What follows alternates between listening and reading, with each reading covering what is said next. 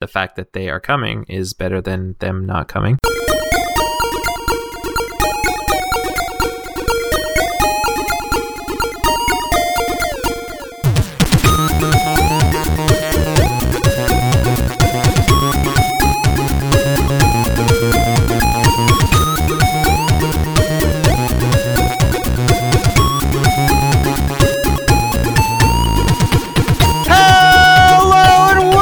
Geekscape Games Podcast. This is level 171, just what the doctor ordered. That's right, we are back. We are back with another episode of the Geekscape Games Podcast, the number one video game podcast on the Geekscape.network.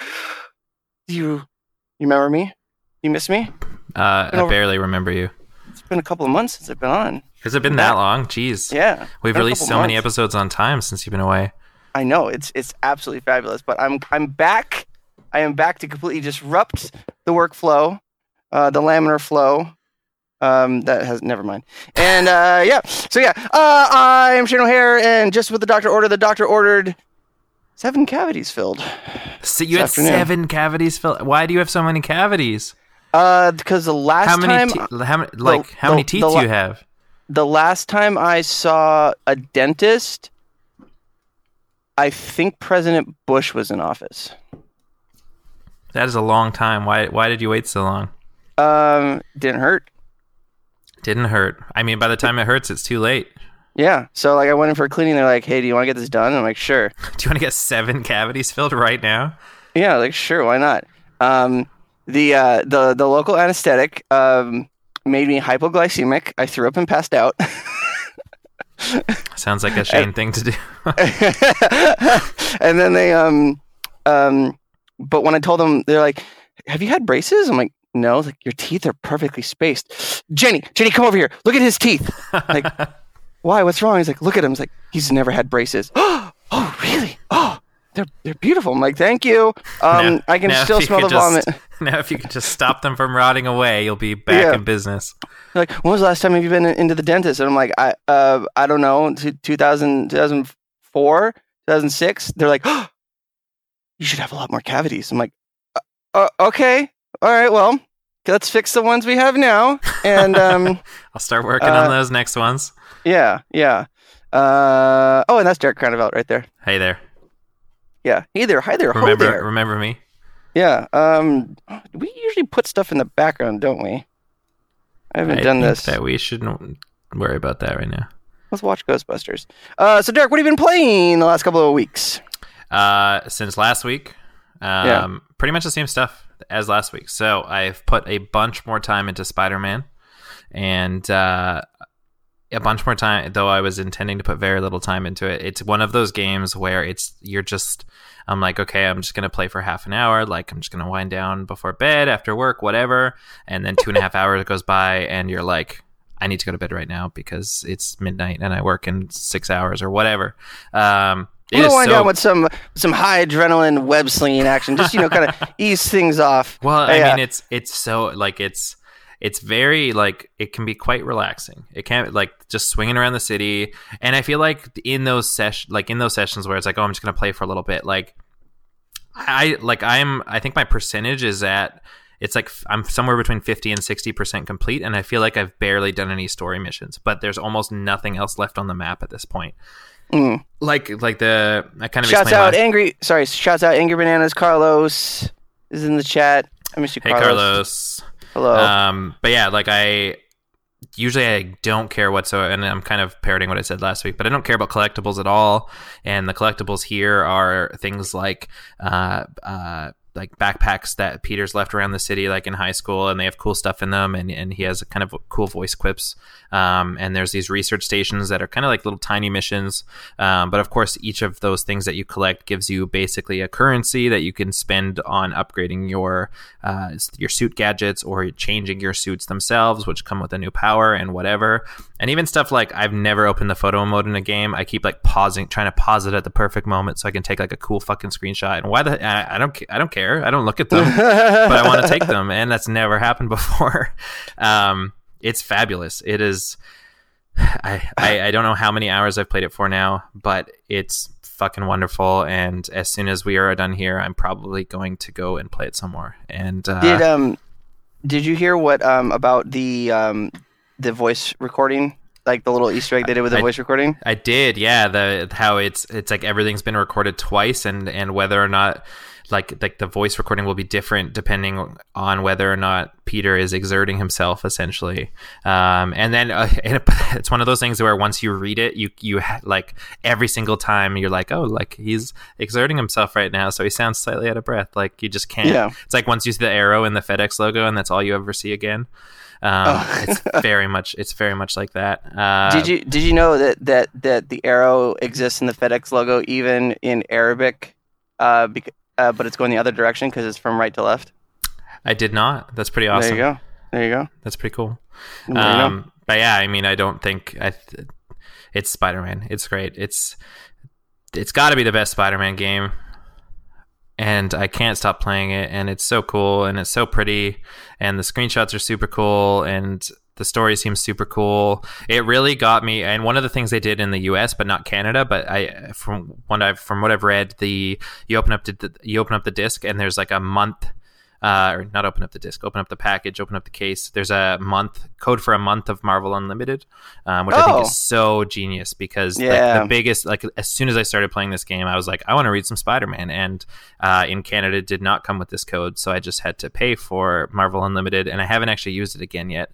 But I want to. So they're really, if its job is to sell copies of games, to sell copies of comic books or digital subscriptions to comic books, well, I fell for it. So Spider-Man's great. Other than that, I've been talking about it. Actually, no, I don't think because I just downloaded it again this week. I talked about wanting to play it again after going to the Bethesda event at PAX because they were showing off new cards and new, just like the new expansion for the game. But I started playing a little bit of Elder Scrolls Legends again.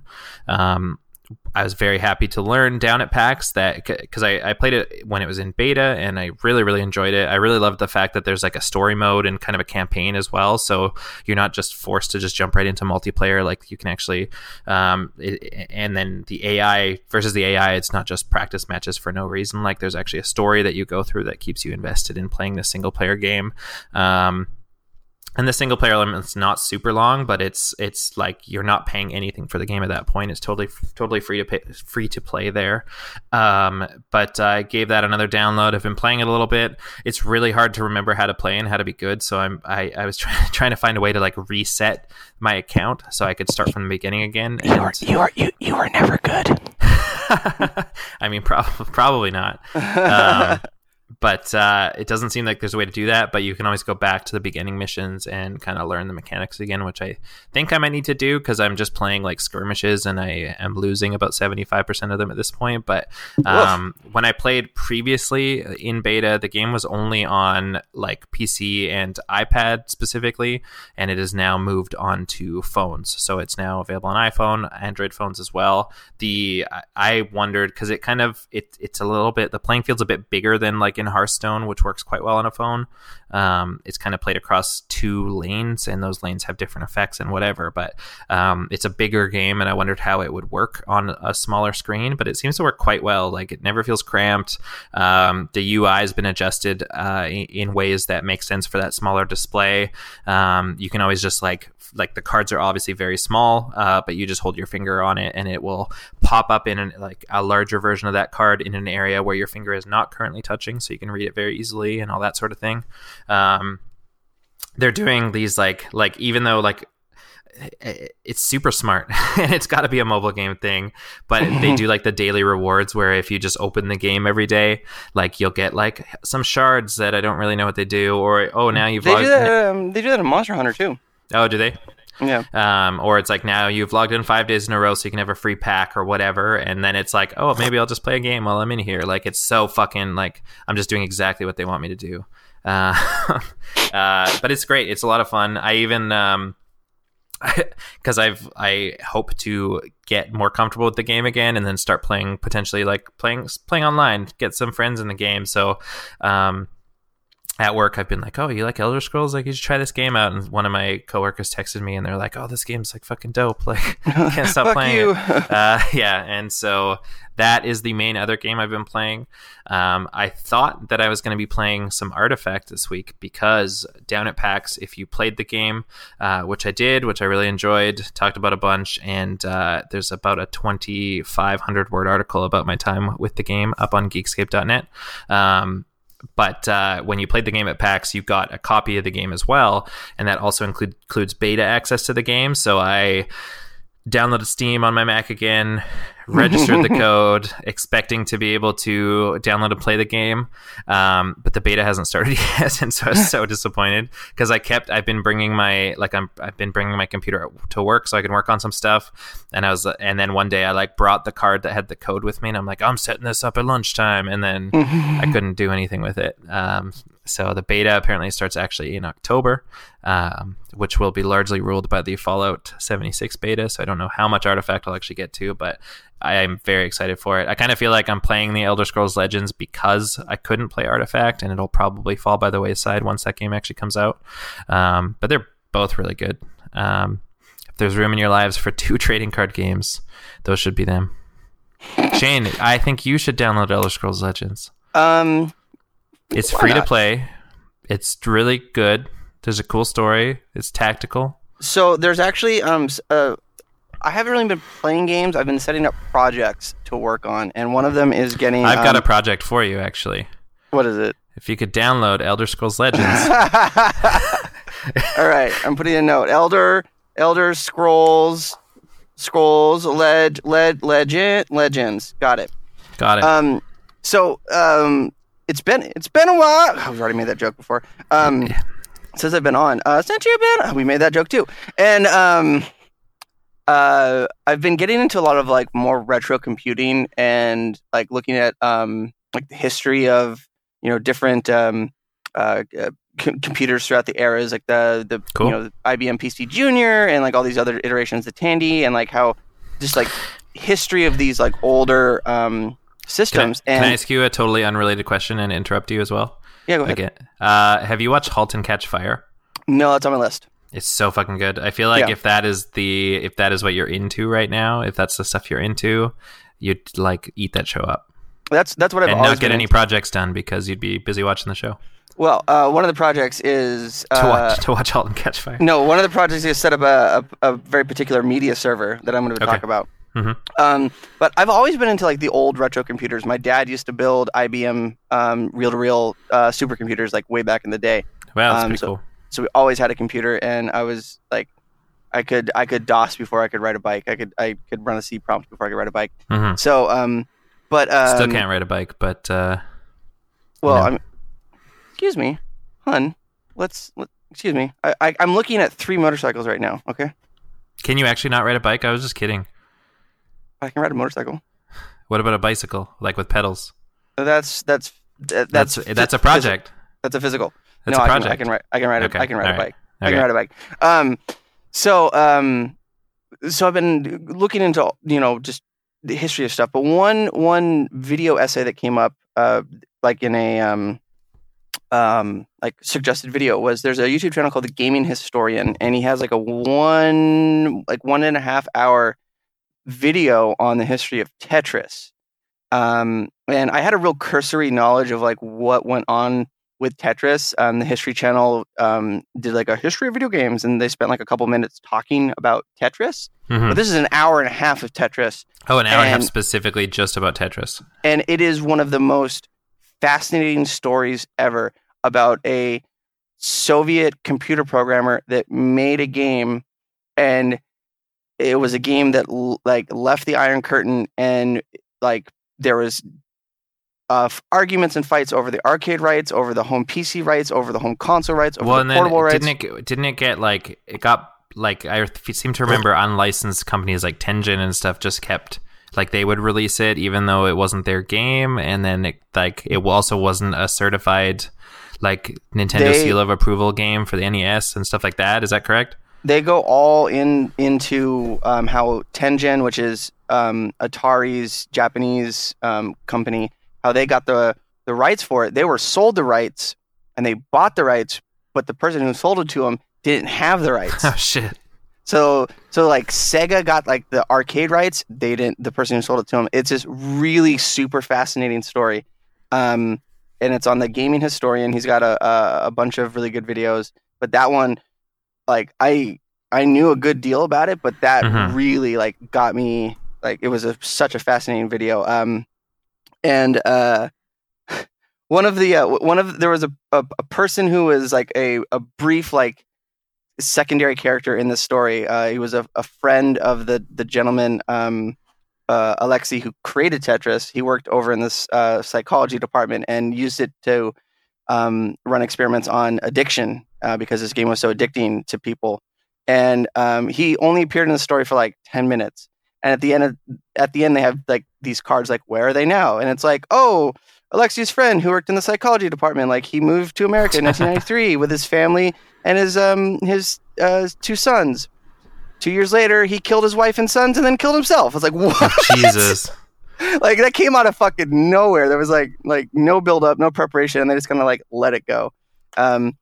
So I've been that's a really cool thing that I've been getting into is like old retro computing and like really weird random computers and stuff that you don't think would exist. Like Bandai had the Japanese release for the Intellivision, so there's a difference between the Mattel Intellivision and the Bandai Intellivision. Just okay, you know, real fascinating stuff. But Elder Scrolls, I had I've never played Morrowind. It always like creeped me out, and I don't know. It creeps you. Like, why did it creep you out? Like everything's green, like And, but I got this fucking video about this character from Morrowind called Dagoth Ur that shows up on my YouTube, and he's got the most stellar voice actor on the planet. And for some reason, I'm just so enthralled in this guy, and so I call my friend Dylan, who is like he played Morrowind like 50,000 times front to back, and he's like, oh, I don't remember Dagoth Ur. So I snagged a copy of Morrowind. I'm snagging like HD mods and like upgrade packs, and I'm slowly building like the ultimate Morrowind experience, and I'm going to play it because this individual, this immortal known as Dagoth Ur, seems pretty cool, and he's also a boss in Elder Scrolls Legends. Okay, he is a defeatable person. But the last project that I'm working on is this a very particular media server. There's a program called Sonar with two R's, and it is a way of scheduling, archiving, and indexing television torrents. And I'm going to set it up on a remote server in my house under Ubuntu and get Plex set up. It's a very interesting way of like subscribing to like TV shows and stuff, and it's all automatic. I used to do something similar years ago when I used to torrent stuff because I didn't have any money. It was like, I think it was just called TV Torrents back then, and it would build like an RSS feed, and then you would just get a torrent program that supported RSS feeds, and that would check every hour to see if there was new things, and then put them into Plex.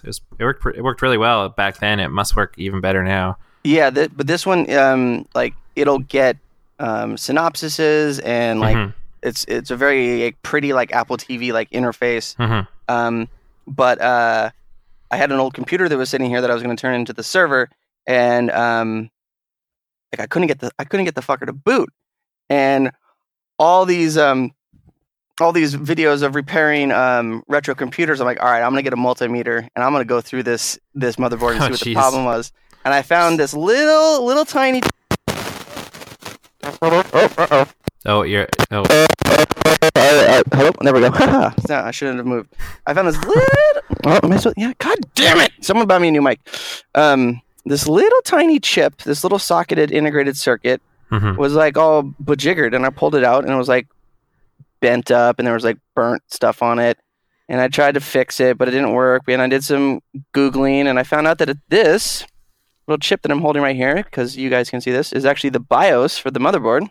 Oh, it's a socketed BIOS, which is kind of odd for something nowadays. So there is, so instead of buying a $100 motherboard, I have a $13 BIOS on its way from DigiKey, and we'll see if we can resurrect this machine. That's pretty cool. Yeah. And I'm trying to find my dad's old 386 that's somewhere in the banger hanger, but that's another project. That was my first computer, was a 386. Yeah, yeah. I had Windows 95 and the Game of Life, and that's all I really had. Oh, I played Diablo on that as well, the first Diablo. Yeah, yeah.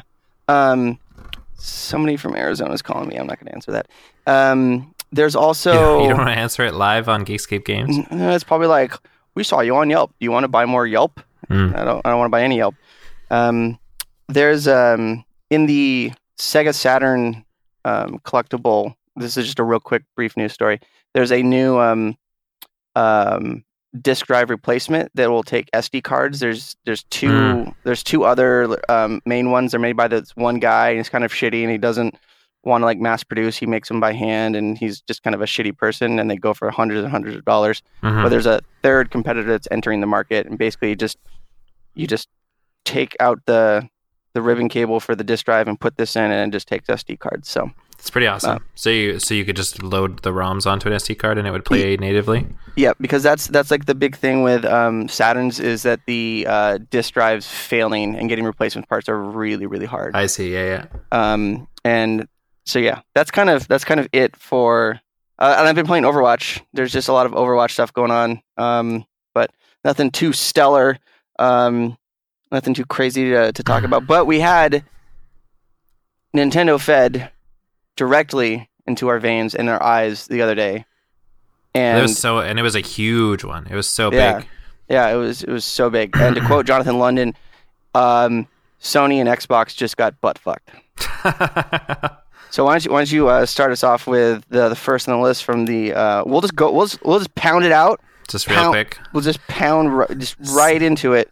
So Destructoid.com handily put together a quick bullet-pointed list of all of the big news. Destructoid, a subsidiary of Geekscape.net. Oh, Nintendo. So Luigi's Mansion 3 is coming out on Nintendo Switch. I didn't realize there was a second one. Yeah, it was for 3DS. Or just DS? 3DS. It was 3DS. Yeah, it was just a few seconds. Working title, Luigi's Mansion 3. Literally no other information aside from next year. Is Luigi's Mansion a big enough series for a a new game today? It was one of the first games to hit the GameCube. No, and 3DS, I think. No, platinum sales. Okay, yeah. So, I mean, yeah. I'm hyped. I love. I've never played a Luigi's Mansion game. Dude, they are so fun. I think I even bought it for 3DS. It might even be around my house, but it never got unwrapped. Yeah, the it was such a unique Christmas for the GameCube was just so different, and that was such it was such a hurdle over the 64. Mm-hmm. So yeah, Luigi's Mansion was dope. I'll have to check it out. I wonder. No, they won't. Will they give us a way to play the first one if we haven't? But they probably won't. No, they can't. Yeah, go buy a GameCube. I have it. Actually, there's a GameCube upstairs. I wonder how much a copy of it is. But also, we need new controllers because the analog sticks are terrible. Well, funnily enough, there's going to be a GameCube adapter for the Switch with new GameCube controllers coming out. But can I use those GameCube controllers on a real GameCube? Yeah, that's why you need the GameCube adapter. Do they have a Smash Brothers logo on it? Yeah. Then I don't want it. I don't want it. That's weird. I would just want a purple GameCube controller that looks like it's from 2001. Yeah, just buy it then. Luigi's Mansion. But with good analog sticks. Maybe I should just replace the analog sticks and the controllers I already have. Luigi's Mansion sealed. Well, I don't need it sealed. I'm never going to be able to play it if it's 456 Canadian pesos. Canadian pesos. It's looking like the Player's Choice Edition pre-owned is about 62 Canadian pesos. Jesus, that's still a lot. Yeah. Anyways, moving on. Kirby's Extra Epic Yarn is coming to 3DS. It's a re-release of 2011's Kirby's Epic Yarn with some new content. Interesting move to 3DS and not to Switch, because that game seems made for Switch. Actually, but you need like a pen, don't you? Like I remember, yeah.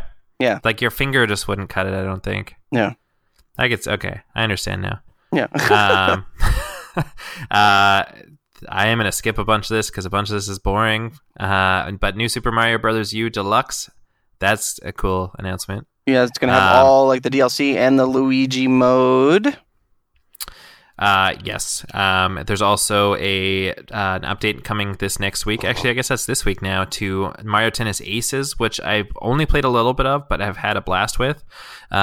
It's a pretty big update. So they're adding a new co-op challenge mode, which will let multiple players take missions on, to earn like outfits and stuff like that. They're also adding a bunch of new characters, including Birdo, Shy Guy, Koopa, Paratroopa, and PD Piranha. So you'll be playable. All of those characters will be playable in the new update. That game is a blast, and I've only played 2 players so far, but I can just imagine like 4 players on one console would just be unbelievably cool. Yeah. It's way more fun than I expected. And the single player mode is awesome, which I'm glad that they added it all, because a lot of sports games don't have anything like that. New Splatoon version 4.0 is coming. Josh, I wish Josh was here to tell you all about that. Yeah, he's not, so we'll move on. They're actually they're actually starting to team up with fashion designers to create new gear. And no way, that's cool. I believe Tensa is the first one. It's like black, white, and red is like the motif from that particular designer. So the first pack is already out for that. Yeah, that's pretty neat. Which I think that's a phenomenally smart decision. Yeah, no, that is really smart, because they embrace that whole like, you know, health goth, the cyberpunk like streetwear vibe, mm-hmm. And to like team up with those kind of designers is pretty smart. Mm-hmm. Aside from that, this was kind of weird, and I don't know how I feel about it, but there's like NES Joy-Con style controllers coming out.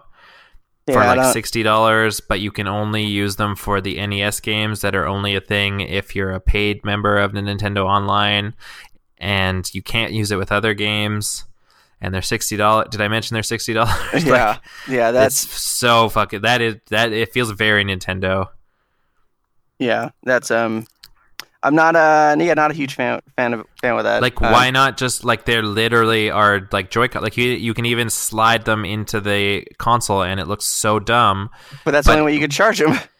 Oh, is that why? Oh my god, that's how you charge them. Okay. But I just like why not just let those are just full on controllers. Like, let me use them with whatever I want to use them with. If that like, why not? It's Nintendo, man.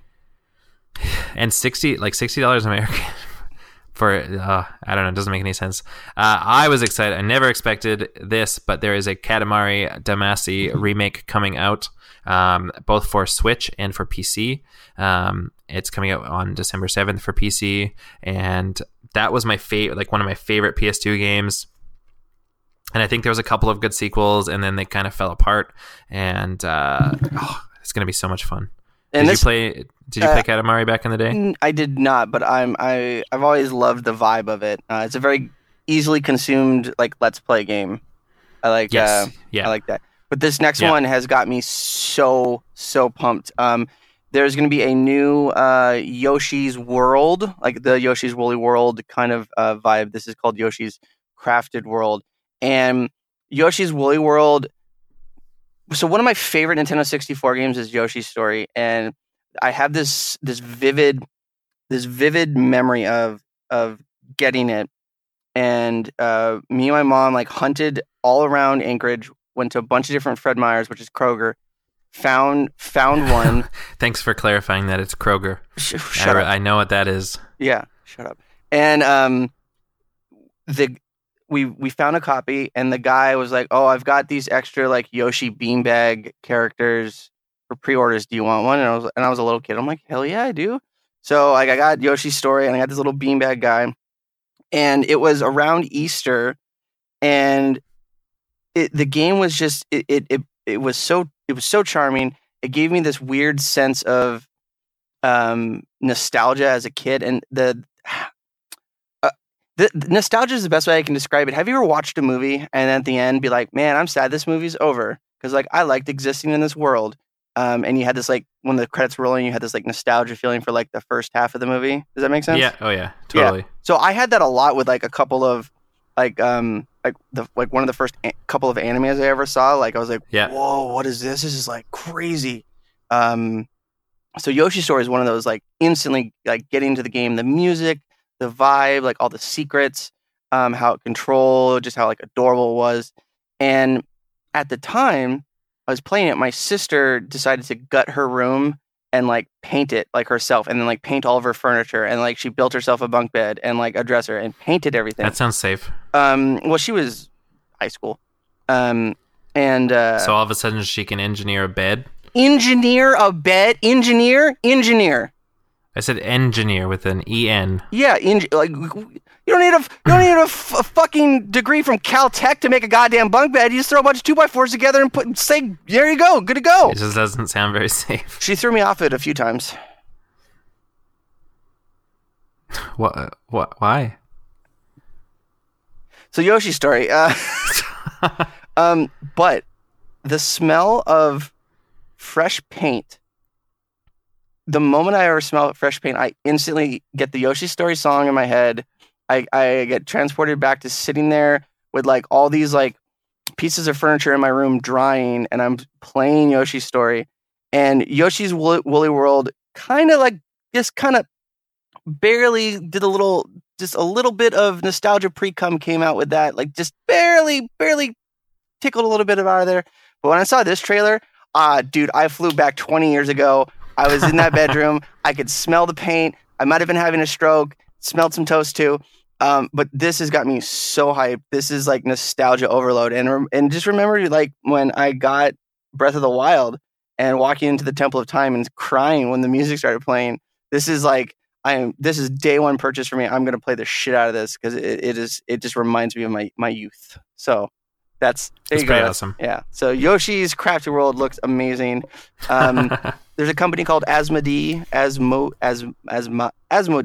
and they're bringing a bunch of classic tabletop games like Catan and Carcassonne and Pandemic, Munchkin, bunch of tabletop games to the Switch, which I think is pretty cool. And I have a bunch of their ports but their digital versions of those games on iPad, and they're usually quite well done.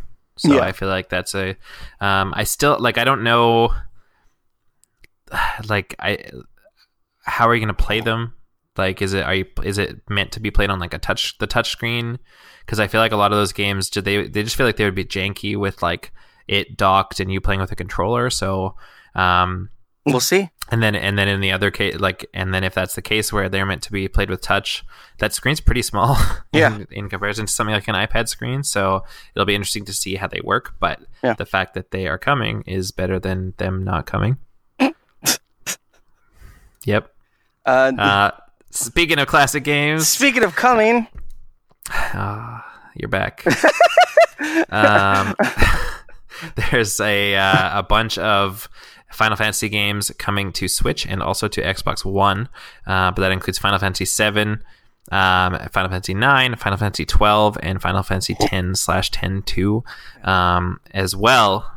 Right now, this makes no sense to me whatsoever, but Final Fantasy XV Pocket Edition HD is available on PS4, on Nintendo Switch, and on Xbox One. And so Final Fantasy XV Pocket Edition HD is a console version of the mobile adaptation of Final Fantasy XV. So you can now pay. So Final Fantasy XV Pocket Edition, it's a mobile game, so it's pretty inexpensive. I think it's free to download, and then you can buy the chapters, and it doesn't add up to a lot. But now you can choose to pay more money to buy them on a console, even though it's about twice the price of just buying Final Fantasy 15 at this point. But it's HD. It's like bite-sized. It'll take much less time. So maybe if you don't have a lot of time to play a 100+ hour Final Fantasy game, high definition. Well, yeah, but I mean, 15 is in like 4K and everything on Xbox One. High definition. Yeah, it doesn't make sense to me. I'm actually really hyped for Final Fantasy X. That's my favorite Final Fantasy game. Well, I feel like that's my favorite Final Fantasy game. That's my favorite mainline Final Fantasy game. What's your favorite sideline Final Fantasy game? We are going to talk about it in a little bit. Is it Final Fantasy Crystal Chronicles? Oh my god! You know that big, long, very drawn-out story about Yoshi's Story?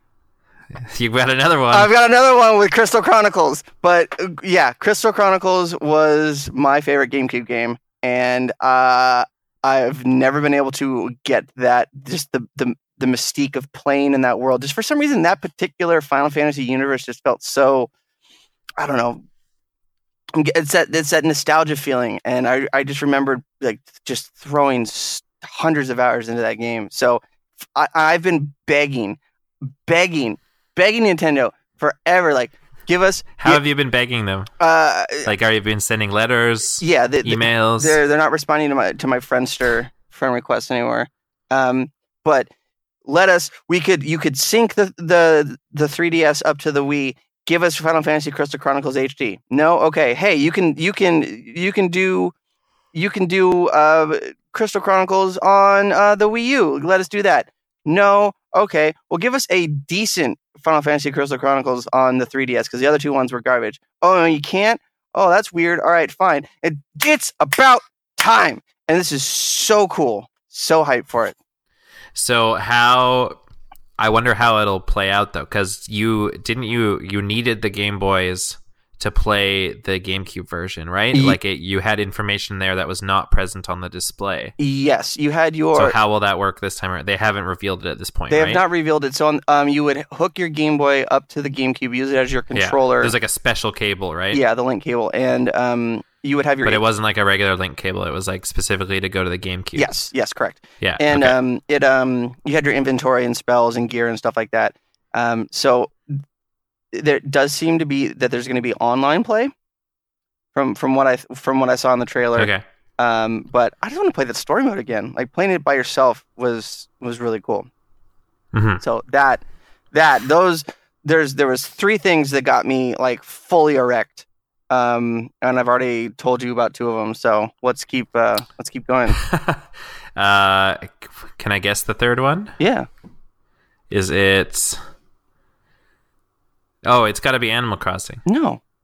Oh, it's got to be the new Game Freak game. No.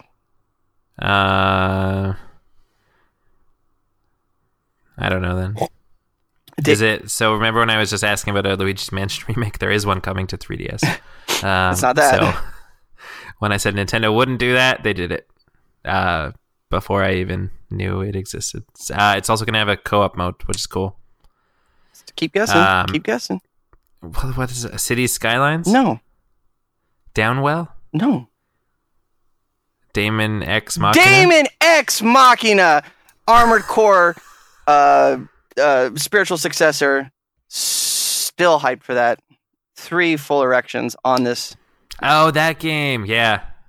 Yeah. Yeah, it looks pretty cool. And I think we quickly glossed over it, but...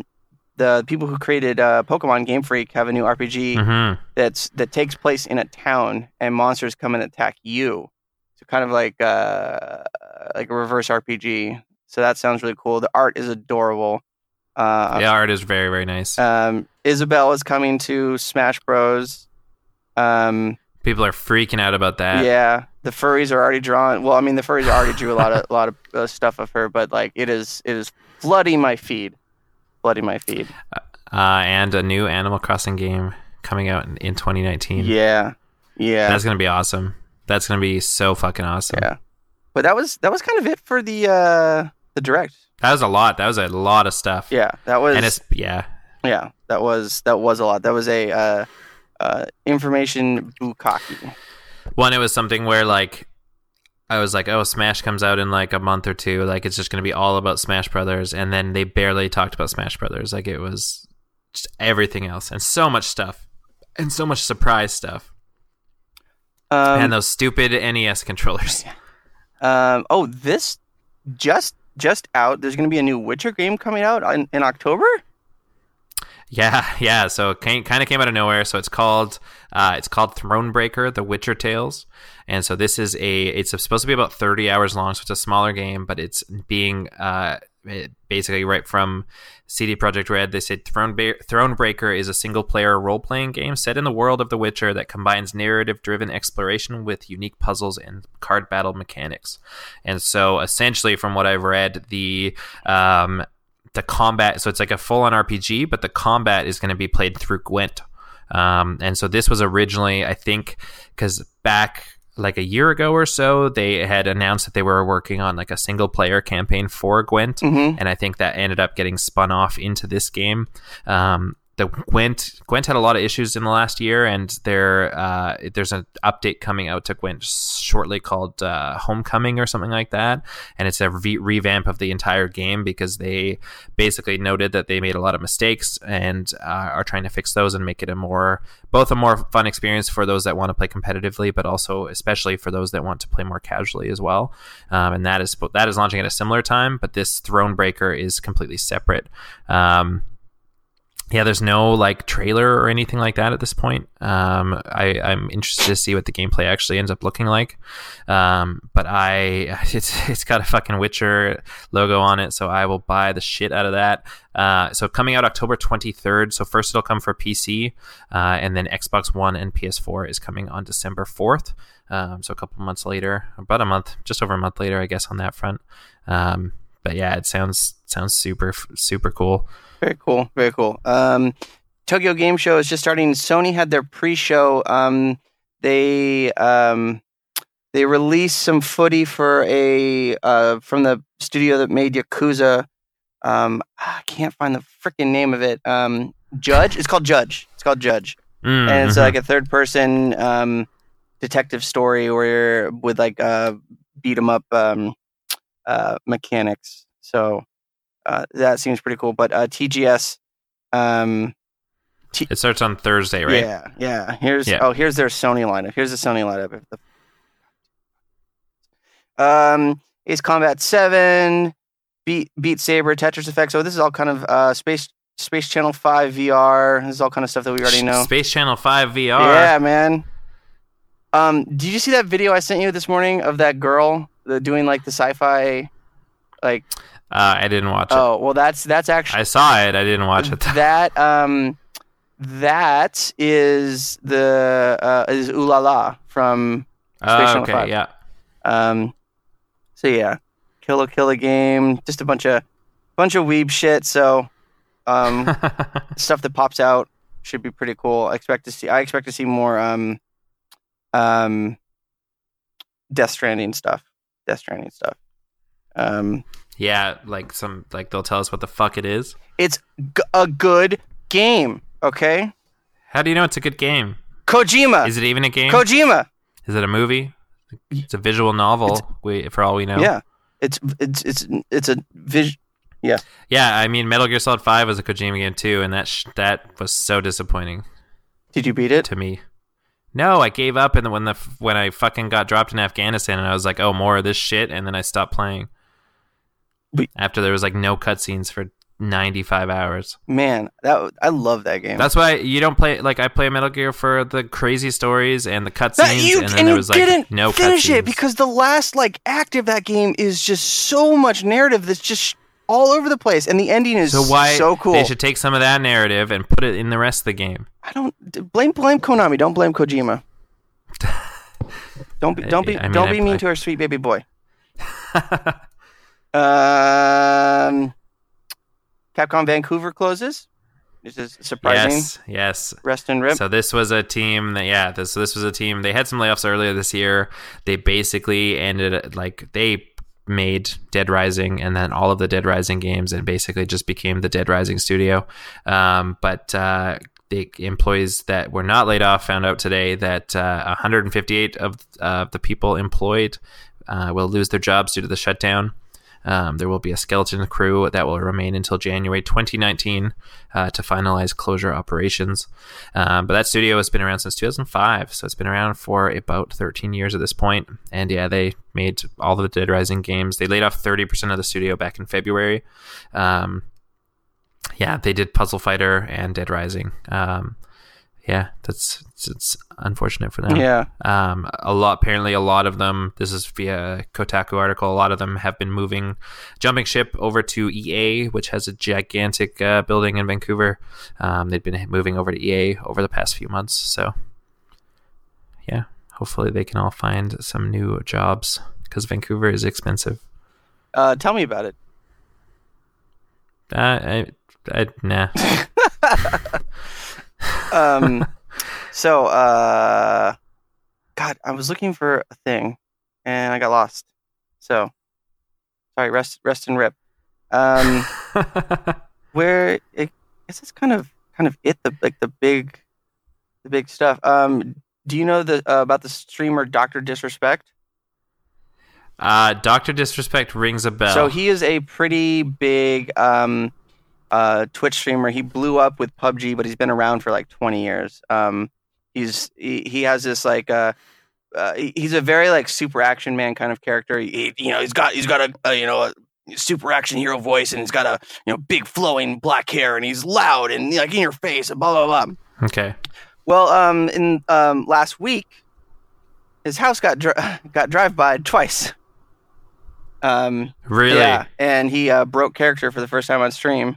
And like while he was streaming, yep. That's terrifying. Yeah. So people did drive-bys on his house. What does he have? Like enemies? He's a Twitch streamer. Why do people do anything on Twitch for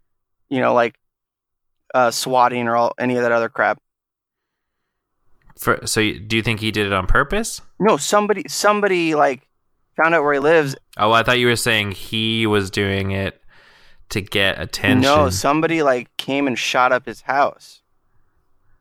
Yeah, but I thought you were saying that it was like an inside job. Oh, no. I mean, he was inside when it happened. No, but like an inside job, like he planned it because now everyone's talking about it, even if you don't watch Twitch or know who it is. No. Somebody shot his house. He was inside the house. Maybe it was like just like a firecracker. He says it may be a BB gun, but it was the second time that it happened. But leave. That's pretty crazy. Leave streamers alone, guys. Come on. All right. Leave Brittany alone. And I think that's it for news. Did you guys touch on the Battlefield 5 delay? No, tell me about it. So there was this. Let's put it in a nutshell. And you know me, I love incendiary topics.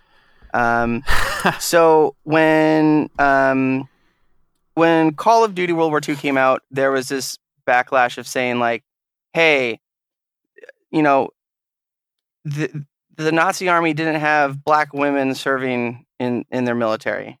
The United States Army didn't have black women serving in the military. We didn't have women on the front lines. And why are you injecting this stuff into the game? And there was the thesis was, and this is exactly how identity politics go.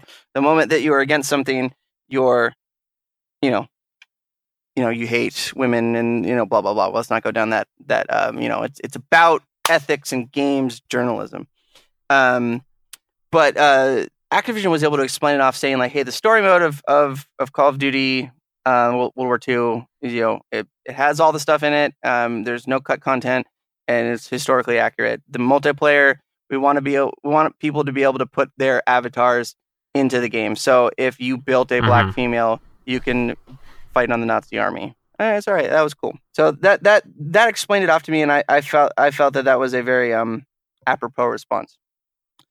So then the Battlefield 5 trailer came out a while ago, and this is also just like at the tip of the iceberg of how DICE and EA just fumbled so hard with this introductory media campaign.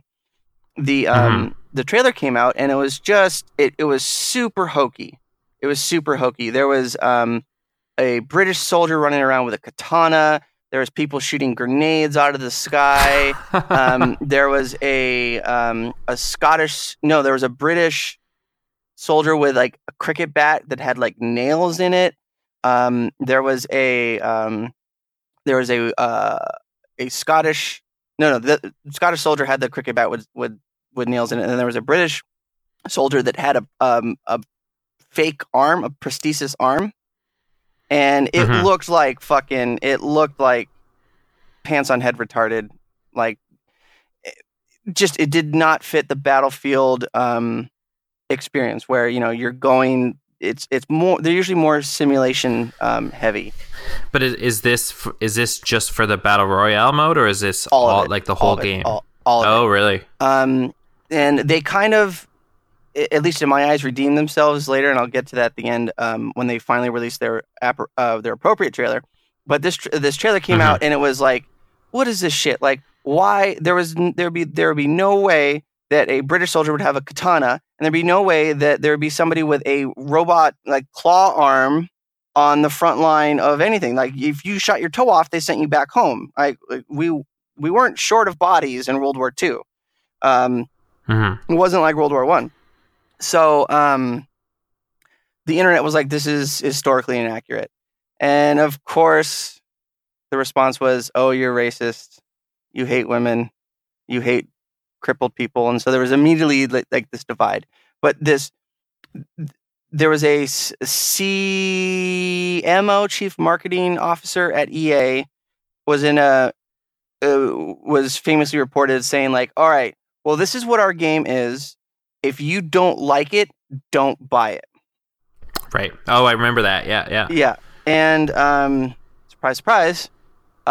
Pre-orders are down 80% from their projected, and 89% and they are down 89% behind Call of Duty Blackout. So much so that Battlefield 5 has been pushed from October into November, and there's rumors that they are going to be pushing out a Call of Duty or Battlefield Bad Company 2 HD remake as a pre-order bonus. Oh shit! To sweeten the pot, but. After those numbers came out, the individual who made that statement was let go. He did that as himself? Like he publicly came out and were like, yeah, nobody's pre-ordering this? Or did they just find out who? No, when they had their earnings call. Like EA had their earnings call, and they're like, yeah, like everything's down 80%. We're behind Call of Duty 89%. Yeah. And when that came out, that guy got fired because he was... famously said, this is the game now. If you don't like it, just don't buy it. Like, quit being a piece of shit. And nobody bought it. And it was, and I think this is the second time in two big blunders with EA, the first one being the Battlefront microtransactions, where people are responding with their dollars and it, the message is heard. So, I don't like, is anybody, like, is him saying that actually going to affect anything? Like, or are they just not buying it because they watched the footage and thought it looked stupid and not like Battlefield, and that's why they decided not to? I don't have an answer to that. EA seems to think so because they fired him over it. Yeah. And he was very incendiary. He was saying like, oh, you know, he was, I can't remember exactly what he said, but he said some very offensive statements to like his customers. And if you're gonna, you know, spit in the face of your market and say like, oh, you're being completely irresponsible and shitty. And they like, all right, I'm not going to, you know, patron your company anymore. You know, you shot yourself in the foot. And that continued on a series of like marketing drops where they didn't release any other content or any other Let's Plays. They invited YouTube creators to come and play the game, but not record any of the content. So for a like couple just for of, feedback and stuff. Well, they were like, "Yeah, come in and demo it, and then on your YouTube channel talk about it." But you can't record anything. So there was this span of months where YouTubers were saying, "Like, yeah, I checked this out. This is like this. There's going to be an entrenchment mechanic where you can build walls and sandbags and stuff like that." But you know, everyone was describing it very poorly. And so, because of all of this, I was like, man, I'm not interested in it. This isn't like, if the company is going to be, you know, way too abrasive with it. If it's going to be this goddamn cartoon cavalcade of, you know, one-armed snipers jumping through walls with samurai swords, like I'm not, Like, I'm not down. But a couple of weeks ago, they released like a 6-minute, like fully interactive trailer. Yeah. Full redemption. They fully have redeemed themselves. The new content seems there's probably going to be some hokey stuff. And another complaint was like, well, you know, Battlefield can't be realistic because in Battlefield 2 you could jump out of a plane, shoot a rocket launcher, and then jump back in. Like, how is that realistic? And my personal counterpoint to that is, you can be authentic and true to your setting and your theme, but if your game engine, if the exploitation of the game engine allows for some crazy stuff, that's right. You know, that's just, you know, that's how rocket jumping got created when people in Quake realized, oh, I can shoot the floor and, you know, use that splash damage as leverage. So that was my response to that. But like the new trailer came out, it looks super dope. The entrenchment mechanic is really cool. You can build trenches, sandbags. You can have pillboxes, machine gun nests. There's going to be 5 story modes, and they're all going to center around stuff that we haven't really like seen before. So there's going to be some of the Dutch resistance soldiers. There's going to be one. The last one's got me really intrigued. It's called the Last Panzer, and it sounds like you're going to be playing like heavy like German like tank narratives. So there was definitely soldiers, female soldiers in the Russian front and the Dutch front, not necessarily in like the British front. So they were piecing all the bits and pieces, and their original trailer just was really like disingenuous. But they've got the thing that's really got me going is that they have this basically like this grand scale battle that's coming where you can jump in at any time and fight this battle that's going to be raging 24/7 across the entire playable map for Battlefield, and it's going to like go for like a month, and there's going to be different chapters and events and stuff. That's pretty cool. Yeah. So Battlefield 5 has completely redeemed itself in my eyes. So are you planning to pick it up then? Yes, absolutely. Have you given them your pre-order? No, absolutely not. What if Battlefield Bad Company 2 Remake becomes a pre-order bonus?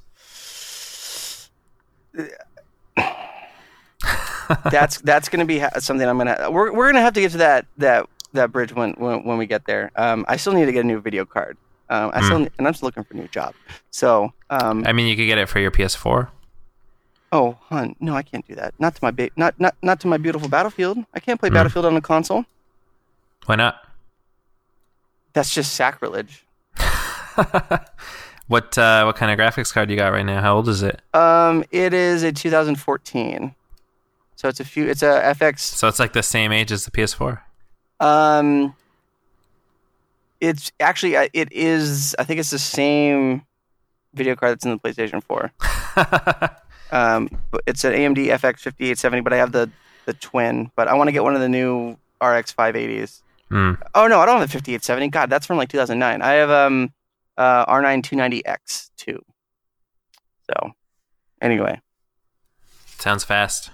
Yeah, well, it was. The more letters and numbers it has, the faster it is, right? RTX ray tracing. Oh, did you see The Verge? Did you see their video? No. So The Verge put out a video of like how to build a custom gaming PC. Oh, really? And it was on it Nilay Patel? No. He doesn't work for The Verge anymore, does he? Or is he still there? I don't know. He's polishing his bracelet collection. It was like full of like so much misinformation, and it was so badly done. The internet tore it apart, and it got taken down in like 12 hours. No way. It was so bad. It was absolutely like he was putting like dual channel memory in opposite channels on the motherboard. He installed the power supply in upside down, so it was sucking in hot air as opposed to cold air. He was saying like, careful, you want to make sure that the power supply touches the rubber grommets on the case, otherwise it might short out and blow up the system. It's like, no, those rubber grommets are vibration like shock absorbers, and he didn't like put all the screws in on the heatsink. He didn't install the fans on the radiators. Like it was Man. He kept calling zip ties tweezers. What? He was like, see, get yourself, you really want to get some tweezers so you can keep the cables tidy. And I'm like, what the fuck? That's ridiculous. Yeah, it was, for being a digital tech magazine, they really shit the bed on that one. Yeah. Like, hard. That's crazy. Like, The Verge is hit or miss for me, but this was a total duff, major miss. So. So don't watch that video if I want to learn how to build a gaming PC. It doesn't exist anymore. I mean, nothing. Everything, you can't delete things off the internet. I delete you off the internet. Oh. Sounds like I've got a bad moral compass. Sounds like you do. Speaking of moral compasses, this week's mission objective is: how has your moral compass in games changed over the years? Why don't you start? I used to, when I was like a little kid and I first started like consuming like a little bit older fiction and narratives, I always sided with like the bad guy. I always loved the villain.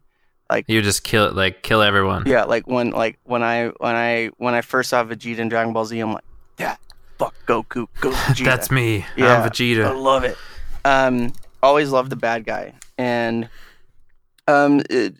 that's true to an extent now. But I used to always go like full renegade, full Sith. One of my favorite things ever was I was playing Mass Effect 1, and I was going to full renegade. I had some Paragon stuff. And this goes into it, like, as I got older, I realized, like, how would I be in this situation? Like, oh, I would really want to save these people and be like, you know, instead of, like, lick my boot. I blew up Nuketown in Fallout 3. Yeah. So I did that just because I didn't trust anybody there.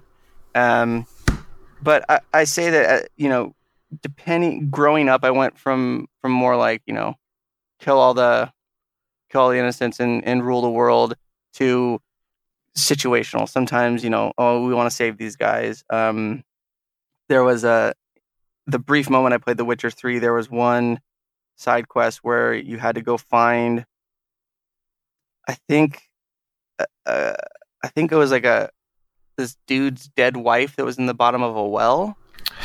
Like, and you had to like quell her ghost, and you could kill her, or you could like put the ghost to rest and like get the ring and the note. And so like I took kind of the more like, you know, upper end adventure, but or choice. So I say over the years it's definitely shifted from more like black and white to there's a definite gray area, which I think is a great analog for growing up as a young boy in the Western United States. You know, I used to be very black and white, and now I'm very gray. Much like my mood and my depression. But one of my favorite things ever, and I was playing Mass Effect 1, and I just got back from doing some renegade shit. Were they called renegade, or was it called Paragon in Mass Effect? I feel like Paragon rings a bell, but I only played the latest Mass Effect and not that much. Gotcha. So I was doing some of the bad shit, and I came back, and this news reporter comes running up to me, and she's like, Shepard, what do you say about the stuff that you did on, you know, Delta 5? And she was being like super crazy, and she was, you know, I was doing like, you know, milquetoast, middle of the road, like answering her questions, but she said one. And it gave me a Paragon response that was like, end the interview. And I'm like, all right, let's just end the interview. And Shepard's like, I'm sick and tired of your disingenuous accusations. And he reels back and punches her right in the face. What? And I'm like, whoa, Shepard, you went from 0 to 100 in a second. and apparently she comes back in all of the Mass Effects, and you can just bust her lip open in all of them. Every time. And I only played the first one. Where I was like, "Whoa, maybe this Paragon is maybe, you know, going rogue is a little bit. I need to like dial it back a little bit." But that also that's a little bit on BioWare for being a little bit vague with like, end the interview. Oh, I'm just gonna smash her face in. I feel like the latest Fallout, not to that level, I don't think, but Fallout 4 was very much like that, where it's like the choice is like one word, and you're like, okay, this will happen, and then like it just blows completely out of like I did not expect that, and now there's a giant war going on just based on my one answer that didn't say like. It's pretty funny when that happens because it can be so different than what you're expecting just based on the little like preview of what the answer may be type thing. Yeah, but how about you? It's an interesting one. Like honestly, I feel like it hasn't really changed, and I feel like I wish that I as far back as I can remember any of these games where it's like you can be good or bad or whatever, like you know, you just have these choices to make. I feel like I always 100% of the time make the good person choices. Like, you know, in Fable, I was always the good guy. And in the BioShock, I saved all the little sisters, and, just every game, like I'll take on like whatever I need to be good. And I never, you know, in Skyrim and all those games, like I never steal anything or whatever. And it's like, I wonder, you know, Infamous, like I'm going the good path, like just the best path that I could possibly take. Like, and I don't know why, like, I feel like a lot of these games, it's like you're the hero in the game. And that is, in a lot of games these days, that is not the correct word to use because it is so fluid and you can branch out in whatever direction you choose or you feel like. But then it's like, at the same time, I feel like once you choose a path, like do you not have to stick on that path? Like if I go good and I'm 50% of the way through the game and I'm like I'm gonna be bad now, like now I'm just weak because I am no longer building up to the strongest skills on the good tree or whatever, if it's that sort of game, but now I'm starting at the bottom from the evil tree. And I feel like the games feel, and maybe it's just me, but they feel fluid in that you can choose whether you're going to be good or bad, but once you choose, you are punished if you try to change that. And I feel like I don't know if I could just run around just killing everyone and blah blah blah. I know with when I think of like a moral compass system, I think of Knights of the Old Republic and I think of Mass Effect, and at least in those two you just gained points in like different meters. You were never punished. So in the case of like punching the reporter, I would gain like rogue points. And my rogue meter would go up, and that would mean certain things. Where, or if I did good things, like that meter would go up. And the same thing with KOTOR. But it, you know, if you hit a certain level, then you can use force electricity because that's not a Jedi power. But you weren't like, you know, crippled from doing other stuff. That makes sense, I guess. And I feel like maybe I'm basing it like mostly on. I feel like Fable was very like a scale. Yeah. Yeah. And it was like, now if I'm going to do bad stuff, like now I'm just I'm going negative and I'm losing out on stuff. But yeah, and I feel like just generally I don't want to be an asshole, whether that's in real life or in a video game. But like, is it actually fun or stress relieving to like, I'm just going to kill these people instead of like doing whatever? Like, who knows? I don't, because I've never played a game like that. Here's a good situation for me. Modern Warfare 2 came out and they had the level No Russian. Are you familiar? Yeah, I think that was Modern Warfare 1, though. No, it was Modern Warfare 2.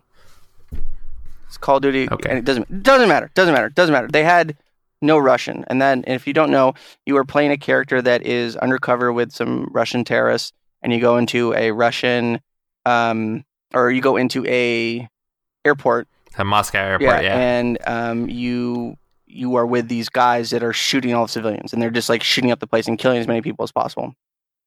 And in the elevator, he's like, well, actually, at the start of the game, you can say, like, hey, there's a really, like, do you want to... Because you can choose to skip that mission, yeah, can't you? Because it didn't have any, like major narrative importance. They basically just said, like, oh, these are the bad guys. But I when that level started, like, they ran on the elevator and just started shooting people. I didn't pull the trigger for a minute. I was like, this feels a little weird. This felt odd, and for like a good like 45 seconds to a minute, I wasn't doing anything, and then I kind of put myself into like, okay, well, what if I was there? They'd be like, why aren't you shooting anybody? What's wrong with you? So then like I had to play the part, and I didn't necessarily enjoy it. So there was, you know, obviously some sort of moral compass kind of spinning around on the dial with that one. Mm-hmm. Mm-hmm. Oh, you sound so interested. Mm-mm. No, No, I feel like that's a good point. I don't remember how I played that level. But I just feel like I feel like I want to be more. I just kind of came across this question, and I feel like I want to be more aware of when games give you those choices and like why I'm choosing what I'm choosing, because I just always default to the good path, and I don't know, like, what am I missing out on in these games that I could, like, you know, storyline wise, like, what if it's more interesting to go the other way or whatever? Maybe I should give that a shot in the next game that allows me to do so. Give it a shot.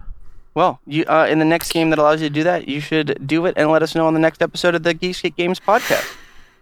I mean, Spider-Man doesn't have a system like that, and that's probably all I'll play until next week. It's time to get a new game. As always, you can find us on Geekscape.net, on Twitter at Geekscape Games. I am at Shane O'Hare on Twitter, the Shane O'Hare on Instagram, SSJakin on gaming platforms, Walter Chips, £17.25 on Battle.net. Started picking up. It's a lot of things. Up World of Warcraft. Play with my girlfriend. Oh shit! So, yeah, well, I think did you tell me about this? Maybe. So, but you guys are only playing when you're together. Was that you? No, but it's like, okay, that was someone else. I'm moving a character over to her server, and she's like, do you remember Chesty Melons? Of course. How could I forget? I brought her back, but I'm so lost. So we're gonna. Is that like that character still exists, and you were able to pick that character up again? Chesty Melons. When is the last time you played that character? I think it was like 2000. Like, oh god, the last time the character got created like 2006, but the last time I played it was 2014 when I installed it to get that email that the guy sent me from that story that I told Juan. So to read on the show. Yeah. And so, read on the show, but we'll tell that later. But Walter Chips, £17.25 on Battle.net. Let's play some Overwatch. Let's get ranked.